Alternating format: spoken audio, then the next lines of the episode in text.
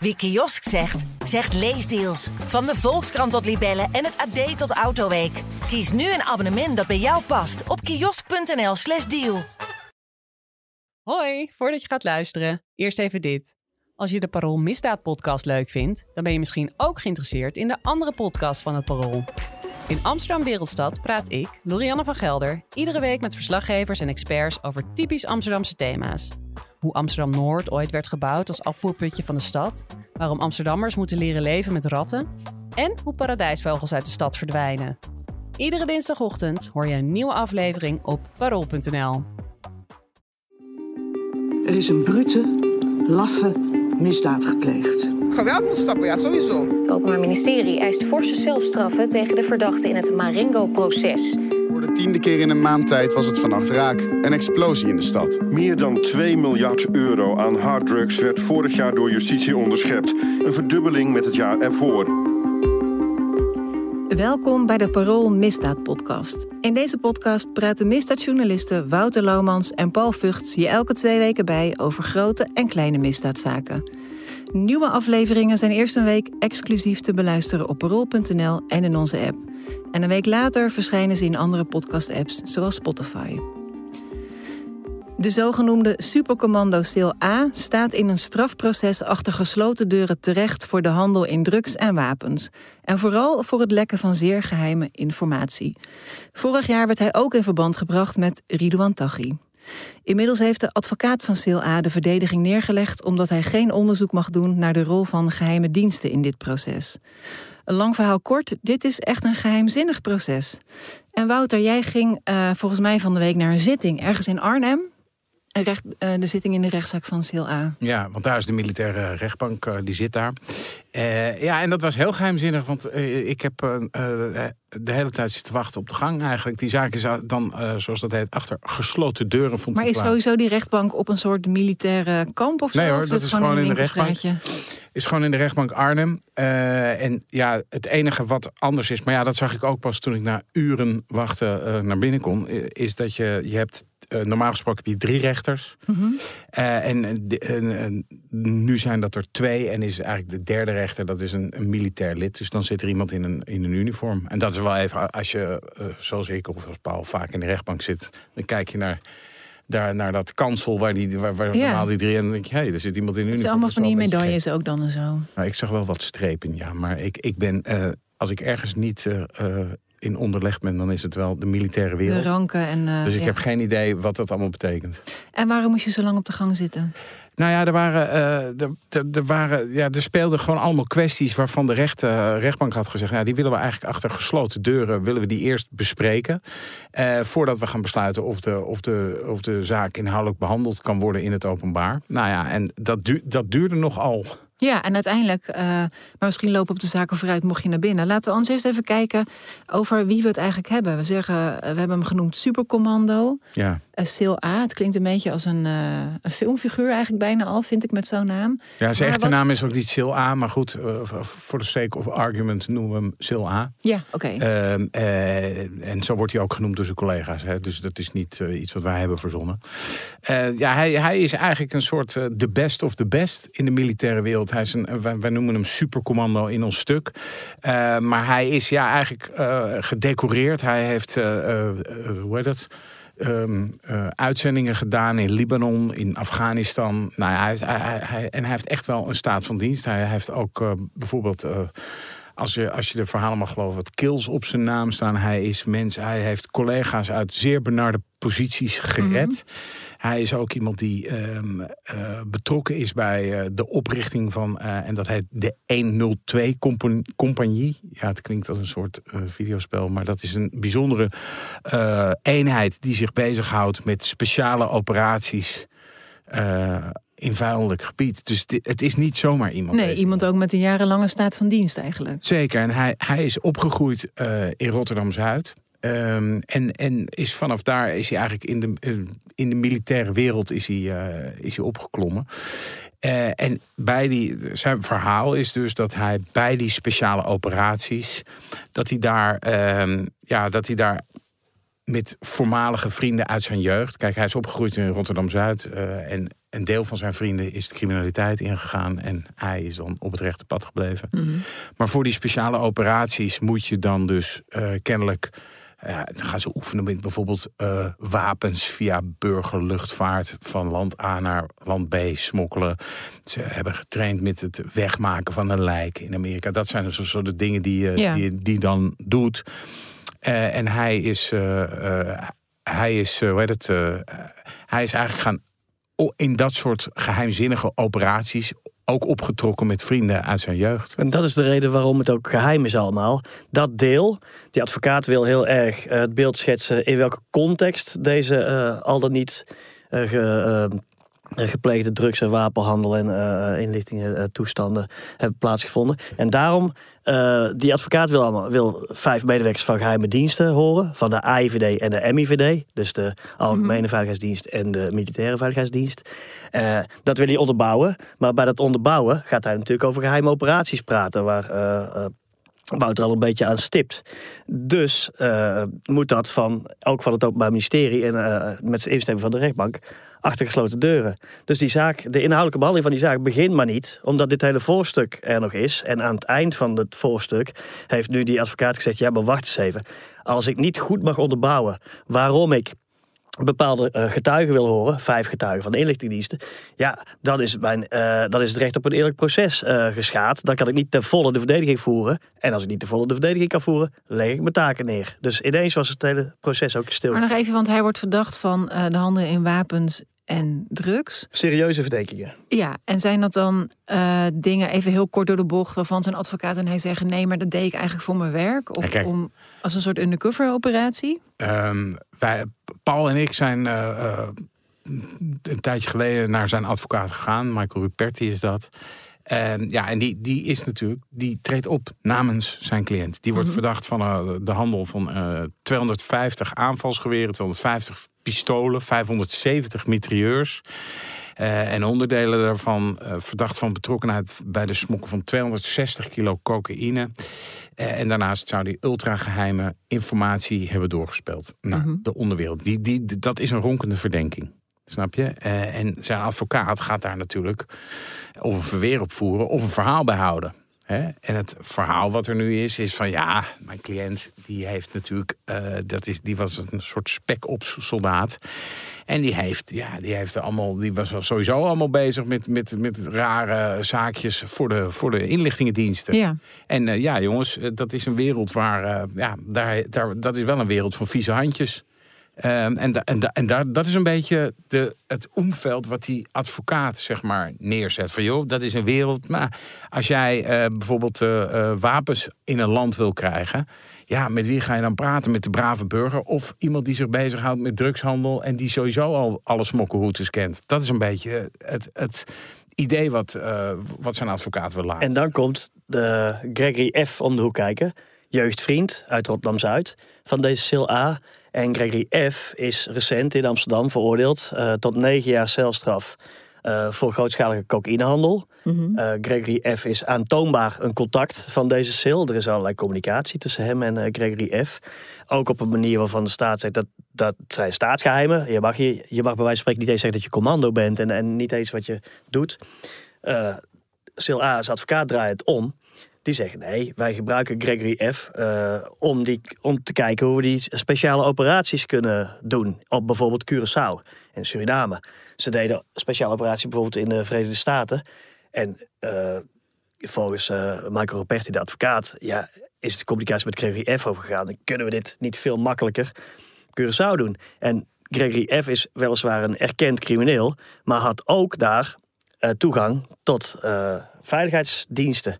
En dat, dat wil, dat nuancerende beeld, dat wil die advocaat heel Ja, maar je vraagt je wel een beetje als buitenstaander af eh, waarom je een crimineel nodig hebt om daar ook toegang tot te krijgen. Omdat, eh, en hun verhaal is, het is hun verhaal hè, hun verhaal is dat eh, ja, normale mensen geen toegang hebben tot zoiets. En kijk, als jij, criminelen doen hetzelfde. Die proberen bijvoorbeeld cocaïne via, of wapens, ook via de burgerluchtvaart buiten het zicht van de douane Mhm. binnen te smokkelen. Nou, deze Special Force zou dat ook hebben eh, geprobeerd. Dus dat is hun lijn. Van, kijk, ja, je, je, pakt, je, pakt, je hebt dezelfde modus operandi, manier van doen, dan criminelen. Dus als jij dit soort geheime dingen wil doen, handel je met criminelen. Ze hadden ook een eigen communicatienetwerk in de aanbouw. Eenzelfde soort communicatienetwerk, een beetje lijkt op die PGP's waar we het hier Ja. zo vaak over eh, hebben gehad. En dan begrijp je de context. Ik moet er wel bij zeggen dat natuurlijk.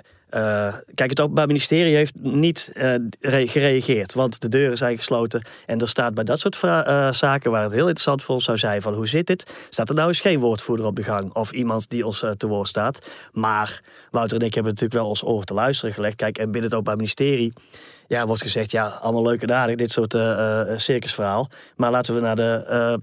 Verdenkingen kijken. Probeert deze advocaat niet gewoon alle aandacht af te leiden tot de van de kern van de zaak, namelijk de handel in drugs, in wapens, in staatsgeheimen misschien, eh, aan criminelen. En kom op, eh, trap jullie hierin. Dat, dat eh, Ja. is dan ook nog een beetje de het onuitsproken verwijt. Nou ja, wat, je, wat, je wel, wat wel gewoon boeiend is, is dat je dus een aantal dingen ziet eh, als journalist zijn. Kijk, wij zijn natuurlijk eh, vooral geïnteresseerd in, een, in het verhaal. Wat, wat speelt hier? En dan, dan hoor je dus dat die eh, Gregory F., dat er dus eh, getuigenverklaringen in dat dossier zitten, dat hij eh, blijkbaar voor de DNV, en dat is het Directoraat Nationale Veiligheid van Suriname, dus de Veiligheidsdienst van Suriname werkte. Dan denk je, hé, wacht even, dit is dus een contact van Ridwan Taghi. En die werkt voor de Veiligheidsdienst in Suriname. Snap je? En dus dat soort, dat soort snippers, en het zijn echt snippers, want we, dat hele dossier dat is natuurlijk allemaal eh, geheim. En niet iedereen heeft belang om dat eh, te delen. Eigenlijk niemand heeft belang om dat te delen. Ehm, maar de- als je dat zo, dan zo hoort, dan denk je, wat, wat is dat? Joh, wat is dat voor een wereld? En die advocaat van, eh, van deze Sil A, die, die, die, die voedt dat natuurlijk ook. Hè? Want dan zegt, kijk joh, dat is, dat is één, dat is de drugshandel en geheime diensten. Nou, dat gaat eigenlijk allemaal best wel een beetje hand in hand. Ja. En als je het over Suriname hebt, eh, niet zo lang geleden was een eh, veroordeeld eh cocaïne-misdadiger daar president, Desi Bouters bijvoorbeeld. De eh, connectie tussen de zwaar georganiseerde cocaïnecriminaliteit en de regering en de diensten van eh, Suriname, eh, nou ja, die heeft in het verleden en misschien in het heden ook wel geregeld bestaan. Snap je? Dus dat is ook wel dat deel van het verhaal. ehm, is interessant. En wat er voor ons natuurlijk interessant is, is wat is hier het macro-verhaal? Ja. Eh, want er komt nog een ander stuk eh, van het eh, verhaal bij. En dat kwam afgelopen maandag dan in de marge. Misschien moet jij dat vertellen, Wouter. Nou ja, kijk, de reden dat wij er zaten was dat er, eh, eh, zeg maar, en ook de reden dat wij eh, eh, Michael Ruperti hebben gesproken, was dat hij op ehm, LinkedIn, zijn, zijn LinkedIn-account, behoorlijk van leer trok eigenlijk over zijn cliënt. Die was eigenlijk, mensen hadden hem laten vallen. En hij had eigenlijk eh, jarenlang had hij eh, zich. eh, nou, in allemaal hachelijke posities begeven voor in dienst van eh, volk en staat, vaderland. ja. ja. en, en nu werd hij eigenlijk liet, lieten mensen hem als een baksteen vallen. En nog veel erger. Eh, zijn cliënt was in verband gebracht als een soort contact van Ridwan Taghi. En dat stak hem heel erg. Niet alleen omdat het gewoon, ja, het is een contact wat, wat Paul heeft het net ook uitgelegd, wat best wel is via de band. two handshakes away of zo. Two handshakes away. eh, en, en wat er dus geen direct contact Speelt ook geen enkele rol in dit strafdossier. Nee. Ehm, nou ja, en, en dus op enig moment toen dus de deuren open waren... en toen ging eh, eh, eh, Michael Ruperti, die vertelde een verhaal. Die zegt, ja, mijn, het steekt mijn cliënt... dat hij eh, in verband wordt gebracht met Ridwan Taghi... Eh, de enige, het enige hoe hij ooit eh eh, Ridwan Taghi kent... is omdat hij ooit benaderd is om mee te denken over een operatie om hem in 2019 op te pakken. Het zij in Iran, het zij in Dubai. Een overheidsoperatie dus. Een Ja, overheid. maar in verband gebracht met dat hij de, toen dus de naam genoemd heeft of er aandacht aan heeft geschonken, omdat ze Nou ja, dat, dat toen een plan voor gemaakt de hebben. enige... eh Michael Ruperti zegt het enige moment dat mijn cliënt iets met Taghi te maken heeft gehad, dat komt doordat hij is, a- heeft aangezeten bij een overleg van de overheid. En dat ging over Taghi. En dat ging juist over iets bizars, namelijk eh, kunnen we Taghi in Iran stiekem uit Iran halen? Of, en dat was volgens Ruperti, vond Sil A dat niet zo'n goed idee, dat kan niet, dacht hij. Of uit Dubai, waar Taghi eh, uiteindelijk Ja. bleek te verblijven. En daar zou het dan wel over zijn gegaan. En de, en de suggestie van Michael Ruperti is dus dat mensen van het Openbaar Ministerie een plan hebben gehad toen de tijd, waar Sil A eh, eh, bij zat, om illegaal eh Ridwan Taghi dan wel te ontvoeren uit Dubai, dan wel hem daar te neutraliseren en misschien wel om het leven te brengen. Is neutraliseren een beetje een eufemistisch woord? Ja, dat kan op verschillende manieren natuurlijk, maar ja. Volgens, Ruperti ging het zo. Eh, in 2019 krijgt die Sil A op de kazerne in Roosendaal bezoek van twee collega's. Eh, en die zijn van het KCT. En wat dat precies is. Weer een nieuwe afkorting Korps, in onze... commando, troepen. Korps Commando Troops. eh, En die, eh, die zaten bij SOCOM. Nou, dat zijn de, dat zijn de Special Forces. Eh, bij dit gesprek waren ook twee andere collega's van 102. Nou ja, dat is die compagnie waar we het net over aanwezig.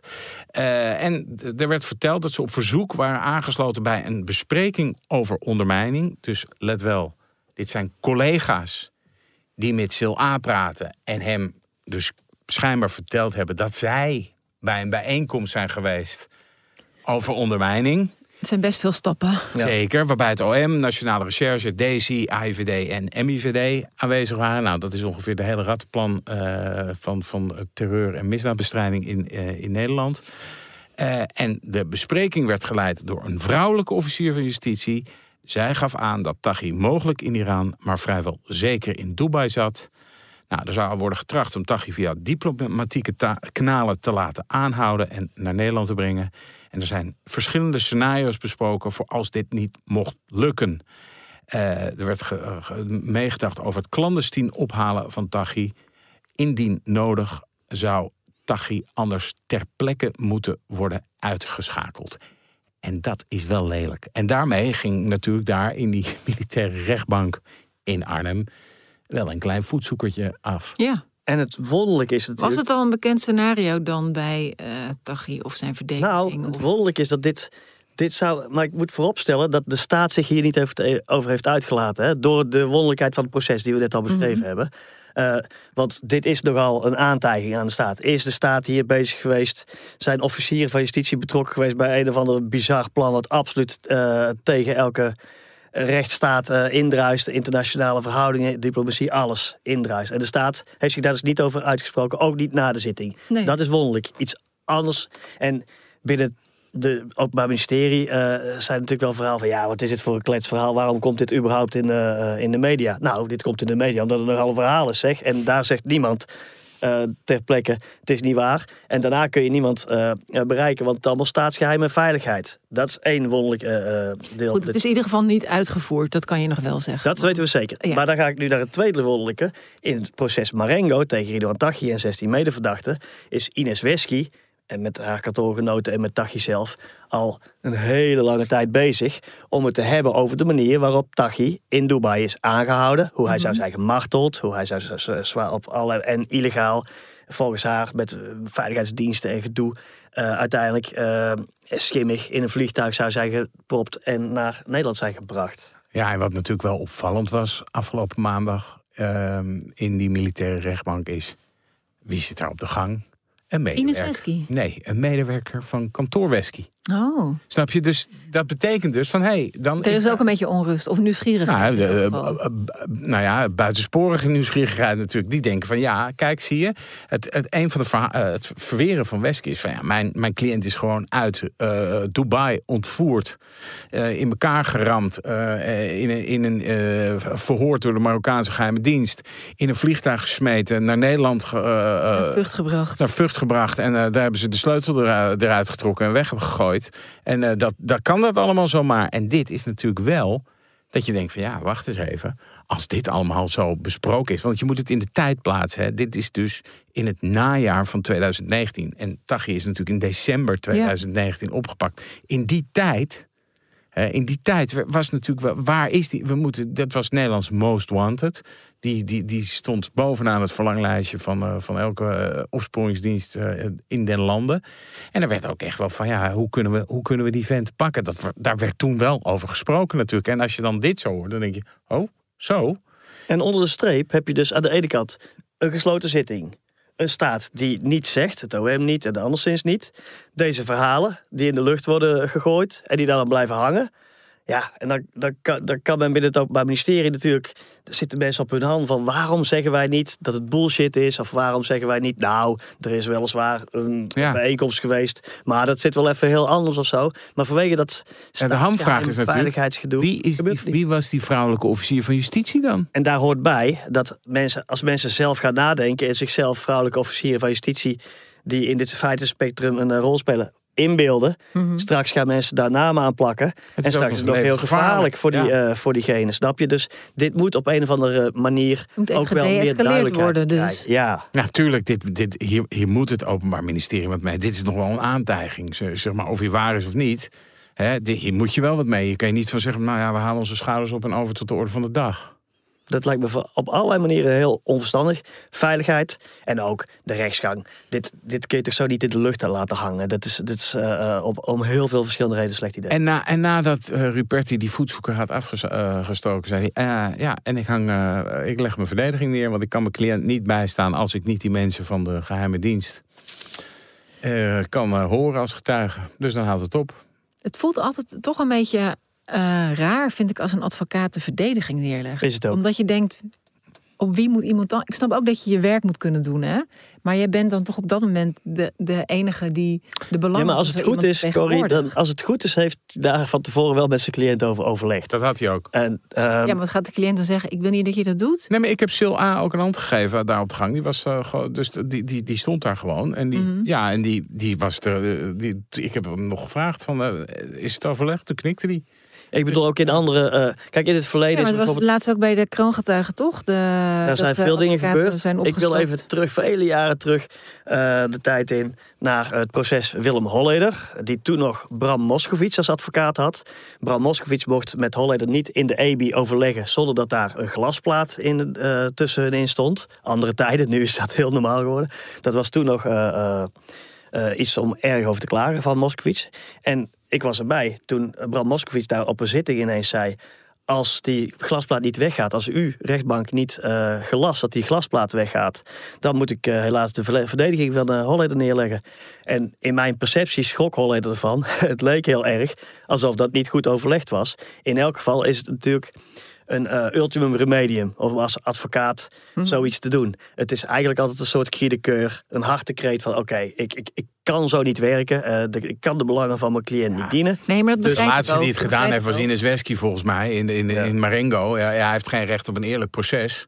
En toen werd er neergelegd. En, eh, ja, en toen- Soms gaan we daarna weer over tot de orde van de dag. Gingen we Ja. verder en nu is er weer zijn advocaat. Het, gebeurt, het, is, het is natuurlijk ook het spel in de, recht, in de Ja, het rechtbank. is ook waarbij, demonstratie. nou ja, wat Paul zegt, een ultimum remedium. Waarbij je echt wil zeggen van, tegen de rechtbank... Hey jongens, als het zo moet, dan, dan, dan stop ik ermee. Ja, maar je weet ook, een ander kan het niet beter doen. Want die komt met dezelfde, in dezelfde omstandigheden Ja, terecht. maar ondertussen ge- een signaal afgeven aan de rechtbank kan Ja. ook belangrijk zijn. Hè? Dat je gewoon zegt, ja, joh, als, het, als dit niet kan, wat, wil, wat willen jullie dan Ja, van mij? Dat dan ik is hem- het echt een soort schijn. Nou, dan is het gewoon, dan is een advocaat die vindt dan van ja, ik ben hier dus kennelijk gewoon voor de procesbegeleiding. Ik zit mijn cliënt een beetje over zijn rug eh, te wrijven en zeggen vervelend hè allemaal. En eh, ja, we kunnen eigenlijk niks, joh. Eh, weet je, en ik snap ook dat, dat je als advocaat daar gewoon geen trek in hebt. Dat je denkt, ja jongens, ik wil wel, als, we, als ik eh, mijn cliënt moet bijstaan in zijn verdediging, dan wil ik ook wel wat kunnen. Ja. En uiteraard eh, hebben we ook wel begrip voor het Openbaar Ministerie dat zegt... Tuurlijk. zullen we het eens even over de zaak gaan hebben? Zullen we het eens over deze specifieke drugs en deze specifieke wapens gaan Ja, hebben? Wouter, en op, op een gegeven moment eh, had je dus uren op die gang gezeten Ja. met je plastic bekertje koffie. En toen mocht je toch nog naar binnen. Ja. En wat gebeurde er toen? Nou, dat was, een, dat was, een, dat was kort. eh, De, de, de rechtbank in Arnhem, ja, dat is een soort. Dat is een heel grappig, eigenlijk eh,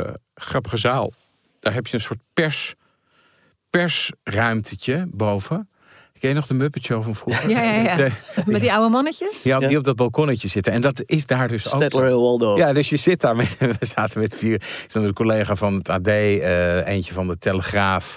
Eh, en, en ik zat er dan, en er, eh, er zat er nog iemand die ik even nu niet noem, omdat ik het vergeten ben. Maar, eh, en je zit je daar met z'n vier. En dan zit je daar dus boven in zo'n, in zo'n zaaltje een beetje. Je bent echt een toeschouwer dan, toch? Ja. Het is altijd heel gek. En, je zit, en mensen zitten ook, als jij daar zit, zitten mensen ook naar boven te kijken. Omdat je, je zit echt een beetje in de sky. Ik heb het wel eens gehad. erebalkon, ja. Ik heb het wel eens gehad met een hele belangrijke Amsterdamse verdachte... van die in liquidatiezaak verwikkeld was. En ik zat toen nog in het voorstadium van zijn proces als enige daarboven. En die ging zitten zwaaien naar me. Ja, Oh ja, daar in- zwaaien. Ja, ja. je weet wel wie het is ook, Ja. maar laat maar. Maar Grappig. Maar inhoudelijk? Nou ja, eh, that was all she wrote, hè, zeggen we dan. Want ik bedoel, ja, toen eh, die- ik zag de voorzitter die, die, ja, die zat er volgens mij ook wel een beetje mee in zijn maag. tuurlijk. Want wat je, kijk, wat je, je moet ook je positie van die rechter indenken.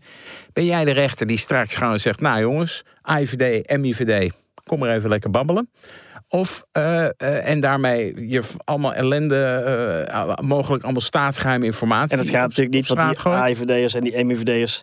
die eh, zouden misschien al zijn benaderd... maar die zullen dan in elk geval worden benaderd. Mond houden. Eh, dus dan krijg je ook hele rare... dan krijg je Mark Rutte-achtige toestanden... dat hij geen actieve herinnering eraan heeft. en Nou ja, zo. dat, Dat, daar, daar gaat hij natuurlijk ook allemaal naartoe. Maar de collega's, er zaten een aantal collega's ook van Silla op de gang. Ja, daar waren we echt wel, ik denk zo. Nou, ik kan me ook voorstellen support. als jij datzelfde soort werk doet en je denkt echt van ja, maar hoor eens even, dit, eh, dit hoort bij ons werk en nu worden we echt heel raar neergezet dat we dingen doen die niet mogen om een andere reden dan voor je werk, dat je daar niet blij mee bent. Ja, die commando's, dat is natuurlijk een apart slag mensen zijn dat. Hè. Die, Ja. Ik bedoel, dat zijn de Ik ben mensen... ook best benieuwd hoe of Ja, dat zijn de mensen die... gespierd waren en zo.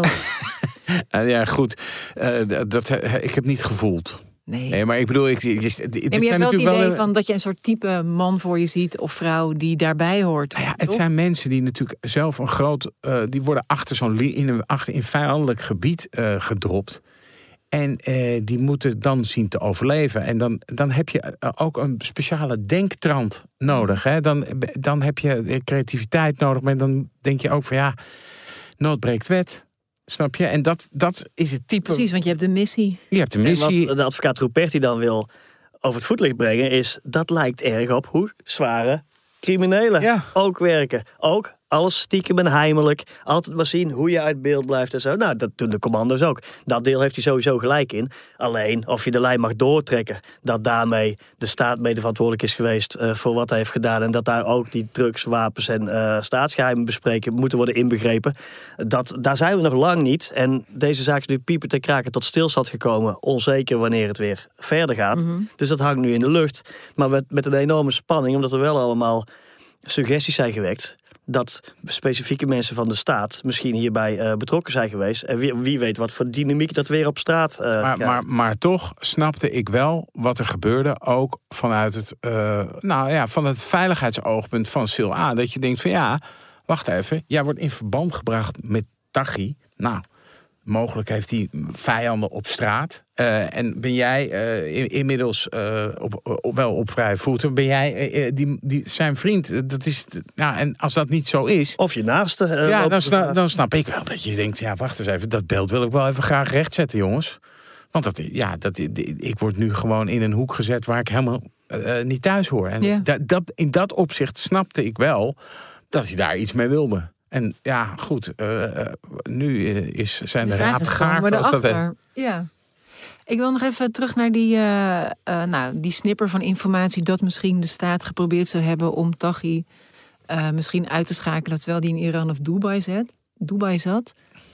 Kennen jullie verhalen van dat dat vaker gebeurd is? Dat het echt gebeurd is op die manier, nee. Of Eh, andersom, Ja, hè, met dat- Bin Laden is ja, het gebeurd. maar, Ja, nee, maar niet- andersom dat andere landen dat in Nederland doen of zo? Nou, eh, we hebben natuurlijk een, eh een roemruchte zaak eh, waar ik mezelf voor het parool helemaal in heb ingevreten. Dat is de liquidatie op de man die aanvankelijk Ali Motamed eh, werd genoemd. Een elektricien eh, in 2000, eind 2015 doodgeschoten naast zijn elektriciënsbusje voor zijn huis in Almere. Eh, daarvan was eerst de vraag: wat is dit nou? Waarom hebben ze nu een elektricien, gewoon een huisvader, eh, die keurig zijn werk deed, eh, 56 jaar? Waarom hebben ze hem nou eh, neergeschoten? Was hij betrokken bij wiethandel? Want die hebben illegaal stroomaftappen en zo nodig. Dat soort. Later eh, kon ik, jaren later, eh, konden we met het parool naar buiten brengen dat hij niet Ali Motamed was, maar dat hij eh, de dader was van een bomaanslag in 1981 in Iran, eh, die, waarbij op twee na alle topspelers in de regering werden opgeblazen. En dat hij, da- daadwerkelijk, ik heb het hier opgeschreven, want ik kan het nooit onthouden, Mohammed Reza Kolahi Samadi heette. Eh, en dat hij dus de beruchtste bomaanslag, die nog steeds jaarlijks wordt herdacht in Iran, op zich weet had. Die, dat hij ter dood veroordeeld was in Iran. Hij was onder een andere identiteit hier dus woonachtig. Hij is uiteindelijk geliquideerd. Eh, en uiteindelijk is er maar één motief overgebleven... dat het familieruzies, eh ehm, wiet, eh betrokken betrokken, Ja. allemaal was uitgevlakt. Bleef als enige motief over. Heeft hier niet Iran, via de lange arm van Iran... een staatsliquidatie op Nederlandse bodem gepleegd. Nou, daar heb ik zeer uitgebreid onderzoek naar gedaan. Alleen daar kom je uiteindelijk ook op een waas van. Er zijn voor die moord zelf zijn twee verdachten veroordeeld. Tot uh, een hele lange uh, celstraf over boven de, de 20 jaar. Ja, dan heb je natuurlijk de, de uitvoerders, maar nog niet de opdrachtgever. Nee, en dan heb je de tussenpersoon. Nauvel F, Noffel, die heeft levenslang gekregen voor nog een andere zaak en deze, voor het aansturen uh, daarvan. Dat loopt nog in hoger beroep, ingewikkeld, maar dat loopt nog. Um, maar ja, ik zou dan wel willen weten, hoe zitten we verder omhoog? En daar ben je niet achter gekomen, maar er is wel uh, op grond van informatie, geheime informatie van de AIVD, zijn twee diplomaten van de ambassade van Iran het land uitgezet door Nederland vanwege deze zaak. Iran antwoordde natuurlijk door twee Nederlandse diplomaten mm -hmm. dan uit Iran te, te gooien. En daar hangt ook zo'n zweem van wat is dit boven? En het vervelende En wie weet dan wat er echt gebeurd is. Nou, kijk, toch... weet je Cor, wat dan het ingewikkelder wordt? Zoals hier ook mensen binnen het Openbaar Ministerie zeggen... wacht eens even, deze ruis allemaal, zullen we het hebben over de uh, zaak zelf? In die zaak uh, heeft het Openbaar Ministerie gewoon gekeken... oké, deze twee daders, veroordeeld, oké, okay, basta. Tussen uh, opdrachtgever, moordmakelaar, Nauvel F, veroordeeld, basta. En hier houden we op. Ja. Het is ook een taak hè, van de journalistiek om dus verder te kijken dan alleen zo'n strafzaak. Uh, en een bekend voorbeeld, is weliswaar een buitenlands voorbeeld, is dat bijvoorbeeld de CIA uh, in de jaren tachtig in Amerika vuistdiep in de cocaïnehandel zat om een, een, een, een, zeg maar geheime operatie, een militaire operatie in Nicaragua te gaan financieren. Dus dat geheime diensten en zo, dat dat. Als je daarover nadenkt, is het allemaal niet zo gek dat geheime diensten soms hele vieze handjes maken, weet je ja. wel. En dat is. Dus, dus het is ook niet helemaal fantasie. En, en ook zo'n verhaal wat, wat wat Paul ons nu vertelt over, over, over die uh, uh, elektricien uit Almere. Ja, dan denk je toch van. Daar gaan die, gaat, gaat zo'n geheime dienst, dit, deze mogelijk uit Iran. En, uh, en de onderwereld, die gaan dan nou best wel vaak hand in hand. En wat, wat, wat is dat dan toch? En dat is wel iets waar de journalistiek echt wel een taak heeft om daar heel goed op te gaan letten. Van jongens, gaat, gaan staatsmachten nou samenwerken met criminelen. We en... hebben rond de millenniumwende, millenniumwende hebben we de, de zaak rond Min Kok gehad. Uh, 99 in Amsterdam-West. Een enorme wapenstash van hem uh, gevonden. En later, die zaak gaat rollen. Daar komen allemaal suggesties dat hij met de veiligheidsdiensten in de weer was geweest. Had allemaal geheime afspraken. Uh, er gingen uiteindelijk ook de deuren dicht in de bunker in Osdorp. Dat ging uiteindelijk nog mis, want hij werd met een helm op, maar ook achter gesloten deuren uiteindelijk voor een deel gehoord. Liet, per ongeluk bleef de microfoon openstaan, waardoor in de perskamer mensen konden meeluisteren. OM en rechtbank vragen: wil je dat alsjeblieft niet publiceren? Ja, kom op, dat is onze taak niet. Wij gaan publiceren wat wij menen te moeten publiceren. Onze voorgangers dan, hè, want Wout en ik waren toen nog uh, rookies. In de luiers. En nou, dat niet, maar jonkies wel. Um, in het vak. En, en dat soort zaken, daarvan kan natuurlijk de staat zeggen. Waarom zou je niet uh, gewoon tot die strafzaak beperken? Ik begrijp die gedachte vanuit ja, het want ze, ze hebben geen enkel belang natuurlijk. Ja. ja maar wij hebben wel meer te doen dan ja. alleen maar strafzaken verslaan. Als wij lucht krijgen van een vaag potentieel uh, samenwerkingsverhaal tussen zware criminelen en veiligheidsdiensten, zouden we het op zijn minst even moeten proberen te onderzoeken. En dat is natuurlijk wat wij doen. En daar zit natuurlijk dan spanning, want daar waar dan allerlei dingen gevoelig kunnen liggen, waardoor weer mensen misschien in de uh, stress komen. Mhm. Mm-hmm. Reken maar dat nu binnen het Openbaar Ministerie zo wordt nagedacht, zullen we niet toch eens even hier iets over gaan zeggen? En dat lijkt me meer dan terecht om te doen. Ja, maar als je kijkt naar die deal, hè, er is natuurlijk een deal gemaakt in 2019 om die Taghi vanuit, ja. vanuit uh, Dubai naar Nederland halen. Hij hint daar zelf ook op. Hè. Hij zegt, joh, uh, jullie hebben eigenlijk, uh, jullie hebben gewoon eigenlijk een, een, een overeenkomst ges, ges, gesloten. En die overeenkomst, dat is natuurlijk best wel interessant. Van wat is daar toen afgesproken tussen Nederland, Dubai, Marokko? Wat is daar? Ja. Daar is natuurlijk een afspraak gemaakt. Misschien joh, nog Amerikanen. Misschien Amerikanen, je weet het niet. Wat is daar afgesproken? Nou, en dat is. Dat is, uh, dat, uh, ik denk dat, we, dat het heel moeilijk wordt om daar ooit achter te komen. Maar dat is wel iets waar, wat een taak is voor de, voor, voor de journalistiek om daar naar te kijken. Van joh, daar gaat Nederland opeens er gebeurt iets en er wordt iemand uit een huis gehaald in een vliegt. Die wordt eerst opgepakt door de Marokkaanse geheime ja. dienst. Dan zegt de Marokkaanse geheime dienst: Nou joh, Nederland, de, je moet een, iets ondertekenen. Uh, en, dan ga, en dan ga je mee met Nederland. Er staat er een vliegtuigje klaar. En dan word je, word je naar Nederland gevlogen. Als je daar even over nadenkt, dan denk je wel van dat is wel een bijzondere operatie geweest. En daar zou ik toch wel het naadje van de kous over willen weten. Alleen ondertussen is het soms in rechtszaken zo. Het kan heel goed zijn dat de rechtbank in Marengo... in de liquidatiezaak van Tachie en 16 medeverdachten... uiteindelijk zegt... Ja, nee, onvoldoende uh, signaal dat hier keihard is uh, vals gespeeld. We gaan over tot de orde van de dag. En hier gaan we, we de volle... tot de zaak. Zoals bij Ali Motamed. Uh, verdacht, drie verdachten zijn veroordeeld tot zeer serieuze celstraffen. En daarmee is het voor strafrechtmensen, zowel aan de kant van het Openbaar Ministerie als de rechters als advocaat, is die kous af. Maar voor ons natuurlijk niet, want het is wel nog steeds uh, het uitzoeken waard. Waarbij we natuurlijk twee handen op de rug gebonden hebben. Want uh, de AIVD en de MIVD die hebben allemaal keurige communicatieadviseurs en perswoordvoeringsdingen. Maar, maar dat, dat is alsof je op de Albert Kuip staat met een lege kraam. Uh, daar is niks te halen. Die mensen verkopen, die, die leggen procedures uit of zo. Maar daar kun je geen inhoudelijke informatie over veiligheidsdiensten natuurlijk en specifieke zaken krijgen. Dus dan blijft het voor ons kijken hoe ver je komt.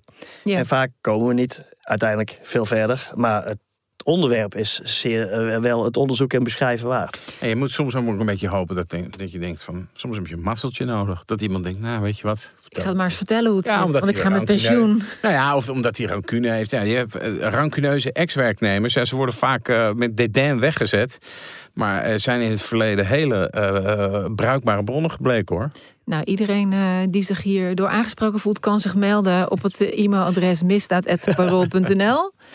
Je weet maar nooit. Uh, we gaan het hierbij laten. Maar nog eventjes, Paul, want uh, jij bent binnenkort ook de gast bij een andere podcast van het Parool. Die heet Amsterdam Wereldstad. Waar gaat die aflevering over? Want dit keer misdaad, toch? Ja, die gaat uh, over met name jonge mannen en jongens in Amsterdam Zuidoost. waarom en hoe laten ze zich toch zo eenvoudig ver, verleiden tot betrokkenheid bij de uithalen van cocaïne, bij andere misdrijven. Uh, en mijn, uh, onze gesprekspartner, want dat wordt samen met een collega van het Parool opgenomen. Onze gesprekspartner is Tanja Jadanansing, stadsdeelvoorzitter van Amsterdam Zuidoost. En uh, nou, ik kan iedereen aanbevelen daarnaar te gaan luisteren, omdat het volgens mij een interessante episode is geworden. Dankjewel. En Amsterdam Wereldstad is net als deze Parool Misdaad podcast te beluisteren via parool.nl of je favoriete podcast, podcast app. Krijg er dorst van van deze uitzending. Deze podcast werd gemaakt door Wouter Laumans en Paul Vught. Met dank aan Daan Hofstee en Josien Wolthuizen. Mijn naam is Corrie Gerritsma. Dank voor het luisteren en graag tot over twee weken.